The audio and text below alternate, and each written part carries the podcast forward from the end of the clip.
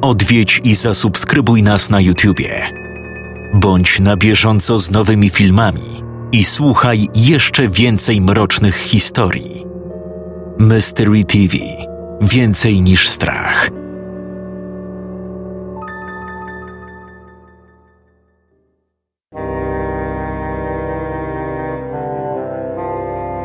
Śmierć w pożarze. Tim wpatrywał się w nagłówek artykułu na lokalnym portalu. Bez chwili zastanowienia kliknął w niego i zaczął czytać. Ubiegłej nocy straż pożarna otrzymała zgłoszenie o płonącej posesji. Rozprzestrzeniający się ogień obudził sąsiadów, którzy natychmiast wezwali służby. Na miejsce zadysponowano trzy jednostki straży pożarnej, która walczyła z ogniem przez trzy godziny. Jak podaje rzecznik straży, zniszczenia były naprawdę ogromne. W środku znaleziono dwa ciała. Z relacji świadków wynika, że dom zamieszkiwała matka z synem. Na ten moment nie mamy oficjalnych informacji potwierdzających, czy znalezione w domu ciała faktycznie należą do zamieszkującej tę posesję matki z dzieckiem, jednak wszystko na to wskazuje. Dwa ciała? Tim poczuł nagły dreszcz, przebiegający od stóp po sam czubek głowy. Był przekonany, że kobieta, która owszem była pod wpływem alkoholu, ocknie się obudzi. Pożar sprawi, że odzyska pełną świadomość, ucieknie z domu i dopiero wezwie pomoc. Nigdy nie przypuszczał, że pożar może zabić również ją. Nie planował tego. Co więcej, nie chciał tego. Nie chciał zabijać niewinnej kobiety. Nie obchodziło go, w jakich relacjach żyła ze swoim synem – Miał gdzieś to, jaką była matką. Timowi nic nie zrobiła. Nie była też okropnie złą kobietą, prawda? Nie musiała ginąć. Mogła dalej żyć. Może gdyby nie kupił jej tego wina, ale wtedy na banku słyszałaby całe zamieszanie w garażu. Cały plan Tima związany z zabójstwem jej syna poszedłby na marne musiał się jej pozbyć na czas zabójstwa. Ale plan Spencera uwzględniał to, że kobieta przeżyje. Co kilka minut odświeżał stronę lokalnego portalu, aby sprawdzić, czy nie pojawiły się nowe informacje. Nie potrafił się na niczym skupić. Nie był w stanie myśleć o nauce, o Jennifer, o Carpenterze, o niczym – po prostu co pięć minut odświeżał stronę. Jest. Po kolejnym odświeżeniu zobaczył artykuł ponownie, tym razem z dopiskiem Aktualizacja. Bez chwili zastanowienia kliknął w nagłówek i zaczął czytać. Targały nim przeróżne emocje. Od przerażenia, przez wyrzuty sumienia, po radość i zadowolenie z artykułu dowiedział się, że niestety w domu znaleziono zwęglone ciało Johnego Carpentera, a także jego matki. Lekarze jednogłośnie stwierdzili, że matka była napruta do takiego stopnia, że nawet okalające jej ciało płomienie nie były jej w stanie obudzić. Co więcej, okazało się również, że sam Johnny Carpenter był pod wpływem środków odurzających – Śledztwo było nad wyraz krótkie. Śledczy zgodnie ustalili, zgodzili się ze sobą i potwierdzili przedstawioną przez nich teorię, jakoby śmierć Carpentera była wynikiem samobójstwa. Nawet nie macie pojęcia, jak ogromny kamień spadł z serca Tima. Otóż, według śledczych, Carpenter od lat był dzieckiem rozbitym. Złe relacje z rodzicami, brak zainteresowania – wiecznie pijana matka. Taki obraz przedstawili sąsiedzi. Ja nie wiem, jak ten chłopak sobie radził. Ta kobieta w ogóle się nim nie zajmowała. Biedak. Ojciec też go porzucił. Tak, to okropna tragedia. Ale wie pan co? Ja to się spodziewałam, że prędzej czy później tak to się skończy. Matka pijaczka, ojciec go zostawił. Ta tragedia tylko wisiała w powietrzu. Tak zatroskani sąsiedzi relacjonowali życie Carpenterów lokalnemu portalowi. Śledczy uznali to za pewnik. Chłopak ma dość. Po raz kolejny widzi matkę zalaną w trupa. Wjeżdża do garażu. Przysuwa się maksymalnie do prawej ściany. Wysiada i zamyka drzwi, które następnie blokuje szafką. Oblewa wszystko benzyną. Otwiera klapę bagażnika. Wchodzi do środka. Zamyka bagażnik. Siada na miejscu kierowcy. Blokuje sobie wszelkie drogi ucieczki. A następnie odpala zapalniczkę i rzuca sobie na kolana. Bum. Kończy ze sobą w sposób okrutny i potworny. Może miał nadzieję, że płomienie obudzą matkę, jednak ta jest pijana do tego stopnia, że spala się niczym kiełbaska na ognisku. Grabie, które blokowały bagażnik, zapewne spłonęły doszczętnie, a na pewno drewniana rączka, która bardzo szybko przestała spełniać swoją rolę. Wszystko idealnie. Tim zamyka okno przeglądarki. Jest dokładnie tak, jak to sobie zaplanował.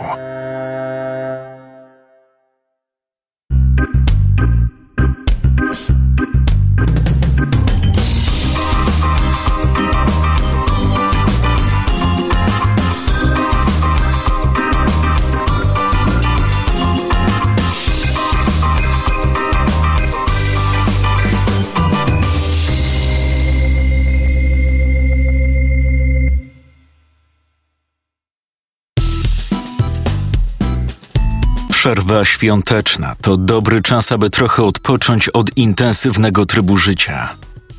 Tim doskonale wiedział, że powinien nieco wyhamować. Rozważał nawet zawieszenie swoich działań do wakacji. Nie może nieustannie kogoś tropić, prześladować i w ostateczności mordować. Tym sposobem prędzej czy później zostawiłby jakieś ślady – jego matka na pewno zaczęłaby być bardziej podejrzliwa. I tak jedzie na granicę ryzyka, wymykając się wieczorami z domu. Owszem, ma alibi, bo zazwyczaj właśnie wtedy spotyka się również z Jennifer, więc nawet gdyby matka szukała potwierdzenia, to dziewczyna bez cienia wątpliwości powie, że Tim był u niej. Mimo to potrzebował przerwy Czuł, że w pewnym momencie sprawy mogą wymknąć się spod kontroli. Przekonanie, że jest już rewelacyjny w tym, co robi, może przysporzyć mu kłopotów. Musi odpocząć. Ponownie musi stać się zwykłym nastolatkiem. Może zacznie spędzać więcej czasu z matką? Może uda im się ułożyć fajne życie? Kto wie? Może powinien też poświęcić więcej uwagi właśnie Jennifer? Ona chyba mocno się w to angażuje, podczas gdy Tim traktuje ją jako swoistą tarczę. Taką przykrywkę maskującą jego niedoskonałości. Tarcza, która chroni go przed wścibskimi spojrzeniami i niewygodnymi pytaniami innych. Zdecydowanie na to nie zasługuje. To przesympatyczna, bardzo inteligentna i piękna dziewczyna. Nie zasługuje na takie traktowanie. Gdy tylko. Lamusie! Tim drgnął. Natychmiast rozejrzał się dookoła. Kurwa. Od razu go poznał. Michael Cooper zmierzał w jego kierunku tym swoim śmiesznym, kogucim chodem. Dosłownie jakby nasrał w gacie i za wszelką cenę próbował nie upuścić nic nogawkami. Szedł alejką prosto w kierunku ławki, na której Tim siedział od kilku minut. No, co jest, lamusie? Zapytał, stając dosłownie naprzeciwko chłopaka. Mówisz do mnie? A do kogo, kurwa? Do twojej starej? O, to ona gdzieś tu jest? Tim obejrzał się za siebie, lecz tym momencie poczuł solidne kopnięcie prosto w łydkę. Naprawdę zabolało. Natychmiast skupił całą swoją uwagę na kuperze. Posłuchaj mnie, penisku. Wydawało mi się, że wyraziłem się dostatecznie jasno, co? O czym ty mówisz? O czym mówię? O czym mówię? O Jennifer, kurwa, mówię. Miałeś trzymać się od niej z daleka. A tymczasem co robisz? Spotykasz się z nią. Kolejny zamach. Kolejna próba kopnięcia, lecz tym razem Tim był szybszy. Podwinął nogi, przez co Michael uderzył w drewniane siedzisko. Uderzenie nie było przesadnie mocne, jednak Cooper zdecydowanie je odczuł. Syknął z bólu i odskoczył w tył. Posłuchaj, Cooper. Z tego co wiem, nie jest zabronione spotykać się z koleżanką z klasy. Jest zabronione! Ja ci zabraniam, rozumiesz? Możesz się tak nie wydzierać. Myślisz, że robi to na mnie jakiekolwiek wrażenie? Co kurwa? Czy ja niewyraźnie mówię? Masz problem ze zrozumieniem prostego zdania? Nie drżyj mordy, bo nie robisz na nikim wrażenia. Mina Coopera była bezcenna. Tim z trudem powstrzymał się od parsknięcia w niebogłosy. Musiał przygryźć język, aby tylko się nie roześmiać. Wiedział też, że za moment może dostać solidny wpierdol. Ale trudno. Czego się nie robi dla dobrej opinii. Cooper chyba faktycznie nie wiedział, co powiedzieć. Stał z rozdziawioną gębą i szukał jakichś słów, ale najwidoczniej nie miał w czym ich znaleźć. Stąpał z nogi na nogę jak jakiś orangutan i rozglądał dookoła. Zapewne zaraz zacznie go bić, tylko najpierw chce się upewnić, czy nikt go nie obserwuje. Na szczęście na dziedzińcu Tim nie był sam. Tu i ówdzie kręcili się inni uczniowie, więc na pewno ktoś zwróciłby na nich uwagę, gdyby nagle ni stąd, ni zowąd zaczęli się bić. Posłuchaj mnie, Cfelu. Odpierdol się od Jennifer, rozumiesz? Jeśli jeszcze raz cię przy niej zobaczę, obiecuję, że tak popracuję nad twoją mordą, że matka będzie miała problem, żeby cię zidentyfikować na sekcji. Zidentyfikować? Znasz takie trudne słowa? Posłuchaj! To ty mnie posłuchaj! Tim zerwał się z ławki i stanął oko w oko z Cooperem. Zarówno jeden, jak i drugi był zaskoczony całą sytuacją. Pierdol sobie do woli. Powiem ci tylko jedno. Będę spotykał się z Jennifer, czy ci się to podoba, czy nie. Będę się z nią spotykał za każdym razem, kiedy ja albo ona będziemy mieli na to ochotę, rozumiesz? I wiesz dlaczego tak będzie? Bo sram na ciebie i na twoje dyrdy małe. Powiem ci więcej. Jeśli to ty nie dasz spokoju Jennifer, całą szkołę obiegnie wspaniałe zdjęcie twojej bladej dupy. Tak, zdjęcie twojej bladej dupy, które zrobiłem jak ty posuwałeś kochaną panią dyrektor. To dlatego masz takie wtyki. Nawet mi się udało. Masz wtykę, czaisz. Już wiadomo, czemu tak sobie pogrywasz. Czemu panoszysz się jak ten ostatni kutas. Po prostu posuwasz Nicole Fletcher. Jennifer na pewno byłaby zachwycona. Chociaż sam do końca nie wiem. Przecież ona kompletnie nic do ciebie nie czuje, zatem czemu miałaby być zazdrosna? Czemu miałoby ją to obchodzić? Dlatego radzę ci, abyś wymazał ze swojego pustego łba zarówno mnie, jak i Jennifer, kapujesz? A ja zachowam zdjęcie i film z ruchanka dla siebie. Tim czuł, jak drżą mu mięśnie nóg. Nie wiedział, czego się spodziewać. Najprędzej oczekiwał ciosu prosto w mordę. Napadu wściekłości sprania mu ryja na kwaśne jabłko. Tymczasem Cooper stał z szeroko otwartą gębą. Gapił się na niego z niedowierzaniem i autentycznie sam nie wiedział, co robić. Cały poczerwieniał, a pięści zacisnął tak mocno, że całe zbielały. Mijały kolejne sekundy. Brak reakcji z jego strony utwierdził Tima w przekonaniu, że jego przeciwnik raczej nie ma zamiaru zrobić niczego głupiego. Dotarło? Zajebie cię. Ach, przestań. W tym momencie twoje być albo nie być jest w moich rękach. Mogę zniszczyć ci życie. Mogę sprawić, że będziesz skończony w całym Venice, rozumiesz? Michael Cooper wyglądał tak, jakby miał się za chwilę rozpłakać. Oddychał przeraźliwie szybko, a potem napluł mu w twarz. Sporych rozmiarów flegma wylądowała prosto na nosie Spencera. Tim stał nieruchomo. To nie było przyjemne, ale wolał to niż złamaną szczękę. Cooper odwrócił się na pięcie i ruszył w kierunku szkoły. Dopiero teraz Tim poczuł ogromną ulgę. Postawił mu się i wyszedł zwycięsko z tego pojedynku. Oczywiście wiedział, że gdyby nie jego as w rękawie, nic by nie ugrał. Ale cóż, na tym to polega, prawda? Rękawem wytarł ociekającą mu po mordzie ślinę. Teraz domyślał się, jak czują się aktorki porno, którym faceci strzelają po twarzy. Nic tu po nim.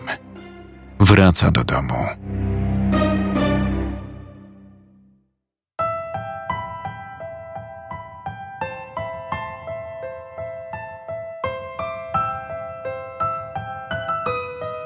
Elizabeth wpatrywała się w zapisane w kalendarzu notatki.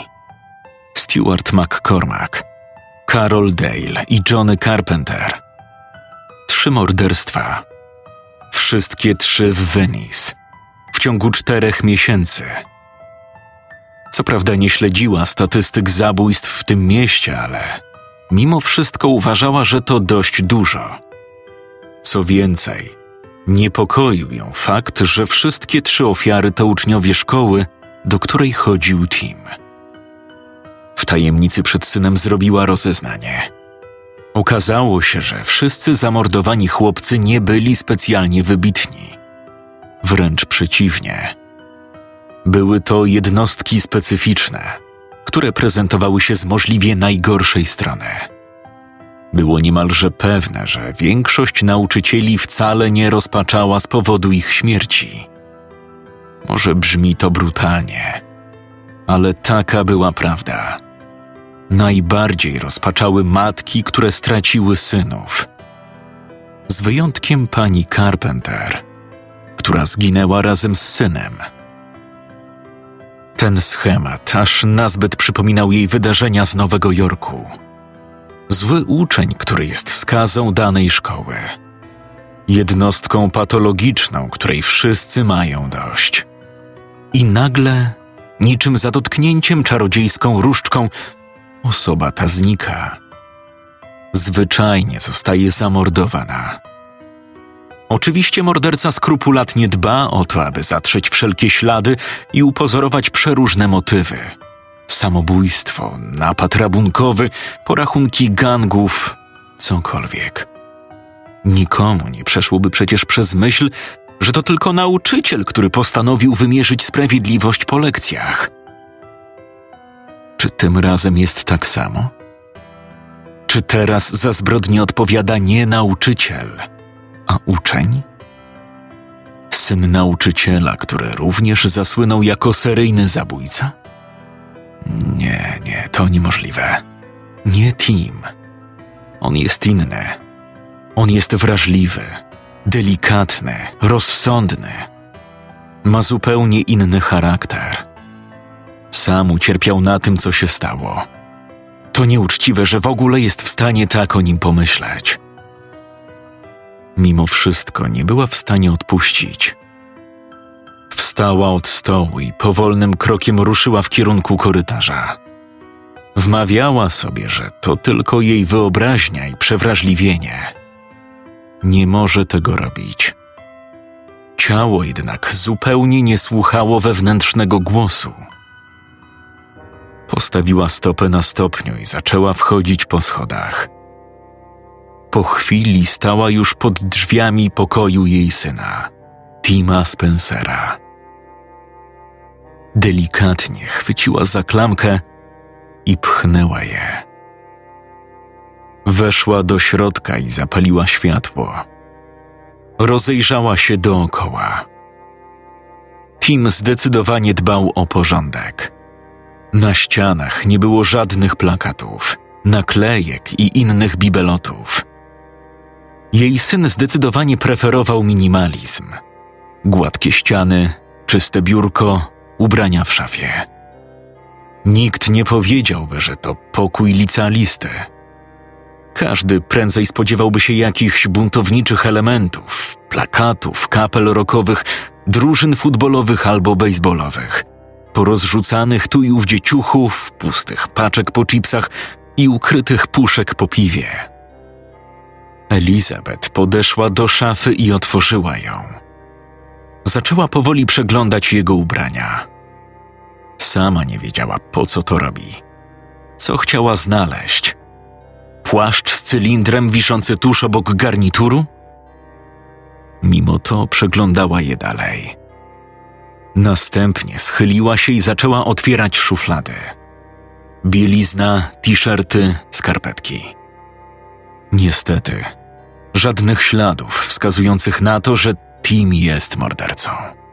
Żadnych zakrwawionych noży, zakrwawionych ubrań czy pamiątek po ofiarach. Nic. A ona sama nie wierzyła, że posuwa się do takich kroków.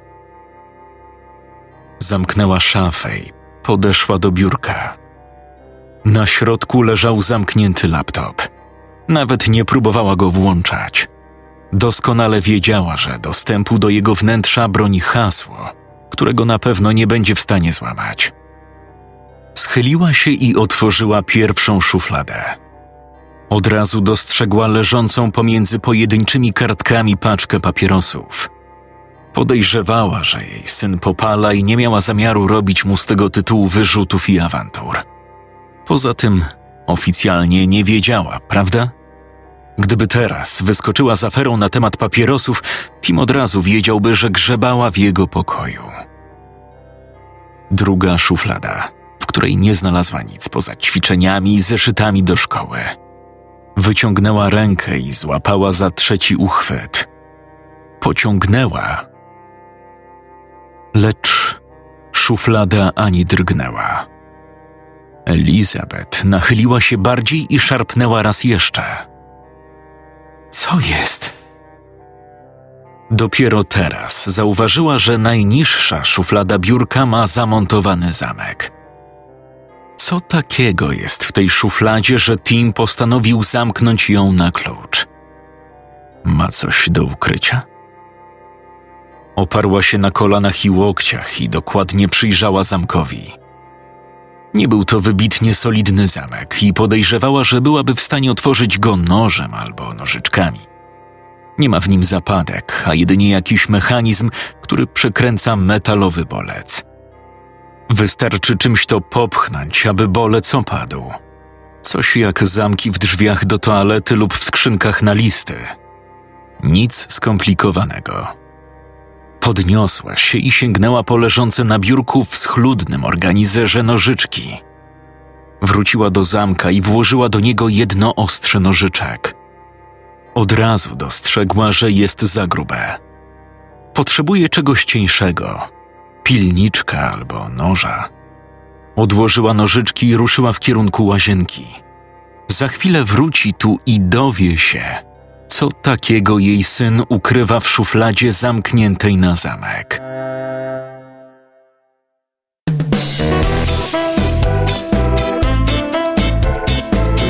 Tim wracał do domu. Był niesamowicie zadowolony z tego, jak rozwiązał sprawę z Cooperem. Miał nadzieję, że teraz chłopak da mu spokój. A gdy tylko nadejdzie odpowiedni moment, Tim zada ostateczny, śmiertelny cios. Jennifer. O dziwo widok tego imienia nie wzbudził w nim złości czy gniewu. Wręcz przeciwnie. Uśmiechnął się pod nosem i odebrał połączenie. Halo? Hej. Co robisz? Asram, pomyślał Tim i roześmiał się w duchu. Nic, wracam do domu, a co mam robić? Może wpadniesz do mnie? Po co? No, nie wiem, tak po prostu. Może obejrzymy jakiś film?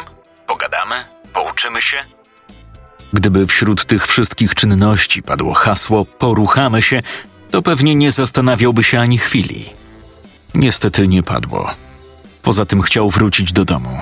Pokazać matce, że wcale nie spędza dużo czasu na mieście, włócząc się i robiąc nie wiadomo co. Jeszcze matka weźmie i pomyśli, że to on stoi za tymi wszystkimi morderstwami. W dodatku uznał, że nie do końca dobrym pomysłem jest trzymanie maski i rękawiczek w domu. Owszem, leżały bezpieczne w jego biurku pod kluczem i szczerze wątpił, aby jego matka od tak zakradła się tam i zaczęła włamywać do szuflady. Nie popierdoliło jej do reszty. Mimo to poznał już okolice. Znalazł stary magazyn nieopodal domu. Wiedział, że nikt tam nie zagląda. Obok magazynu jest też studzienka kanalizacyjna i uznał, że będzie to bardzo dobre miejsce na skrytkę. Będzie mógł tam schować wszystko, co jest mu potrzebne do działania. Maska, nóż, rękawice, nawet cylinder. Wiedział, że gdyby nawet ktoś jakimś cudem by zabłądził i komuś przyszłoby do głowy grzebać w studzience i znalazłby pakunek ze wspomnianymi akcesoriami, to wątpliwe, aby powiązał to wszystko ze Spencerem. Inaczej sytuacja wyglądałaby, gdyby taki pakunek znaleziono w jego domu, prawda? Dlatego wiedział, że jak najszybciej musi się tego pozbyć i przenieść w odpowiednie miejsce. Tim, jesteś? Y, tak, tak, jestem, jestem. Czyli nie przyjdziesz do mnie? Nie, nie, dziś nie mogę. Obiecałem mamie, że trochę jej pomogę i spędzimy razem wieczór. Wiesz, ostatnio sporo pracowała. My też spotykaliśmy się dosyć często i trochę mam takie poczucie winy, że ją zaniedbuję. Jasne. Rozumiem. Spoko, nie naciskam. Jakbyś zmienił zdanie, to wiesz, gdzie mnie szukać, prawda? Jasne, że wiem. Ale naprawdę dziś nie liczyłbym na to, że się wyrwę. Mamie na pewno będzie miło, jak spędzę z nią wieczór przy jakimś, nie wiem, filmie z Netflixa. No dobra, niech ci będzie.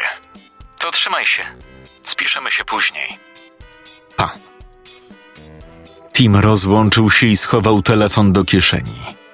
Nie miał pojęcia czemu, ale już czuł się jak w jakimś nieformalnym, niezalegalizowanym związku. Niby nie są parą, nie szeptają sobie do łóżka czułych słówek, nie całują się i nie trzymają za ręce. Zachowują jak koledzy, przyjaciele. Ale mimo to ma dziwne wrażenie, że wszystko zmierza właśnie w tym kierunku. Oczywiście nie przeszkadzało mu to i być może nawet sam chciałby, aby sprawy przybrały taki obrót. Wtedy byłby normalnym nastolatkiem, prawda? Jak jego ojciec. Ojciec, mąż, nauczyciel. Nikt nie pomyślał, że był mordercą.